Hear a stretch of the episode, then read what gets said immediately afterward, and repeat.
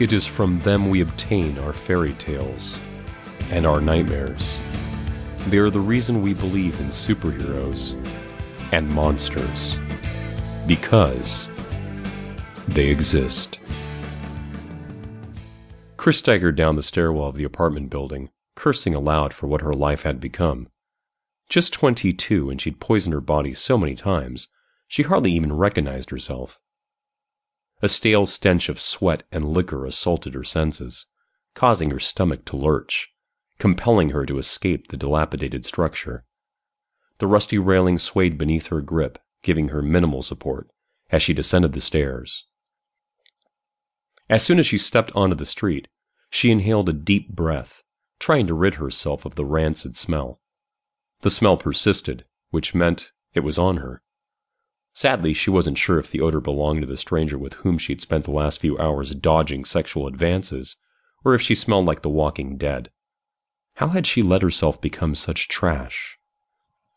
Why did you save me? She screamed into the black void, similar to her life. She hadn't asked him to save her when she was eight years old.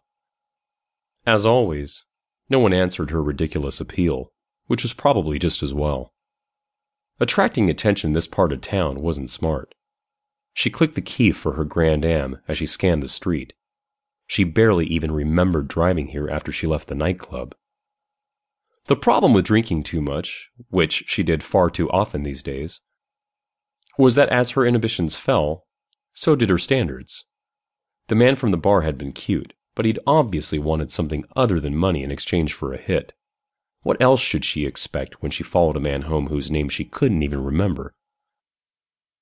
She hadn't planned to go home with the stranger, but when he'd suggested they could get high together, it had sounded like fun a chance to escape her nightmares and her empty apartment.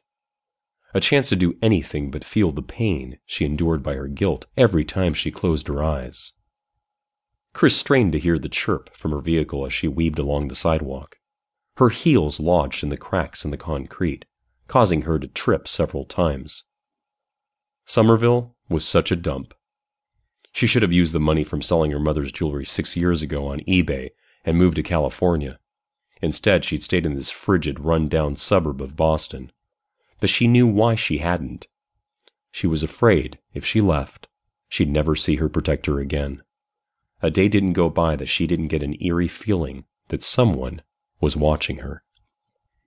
Out of nowhere, a chill would travel the length of her spine she'd swear was her dark angel's breath on her neck. But every time she turned around, no one was there. So instead of escaping, she'd used the money to buy a piece of shit car and drugs and started on her debauched journey. She knew she was better than the life she'd been living, but every night she found the answers no one offered her at the bottom of a bottle. Sometimes she wished her dark angel hadn't saved her. If he didn't care, why had he bothered? Not once, but twice. She was beginning to think she'd conjured up his image to erase the guilt of her mother's death her dark angel, as she called him since she had no name for the handsome stranger, had accosted a degenerate who'd attacked her mother and her when she was eight, allowing her to escape. Unfortunately, her mother had still died.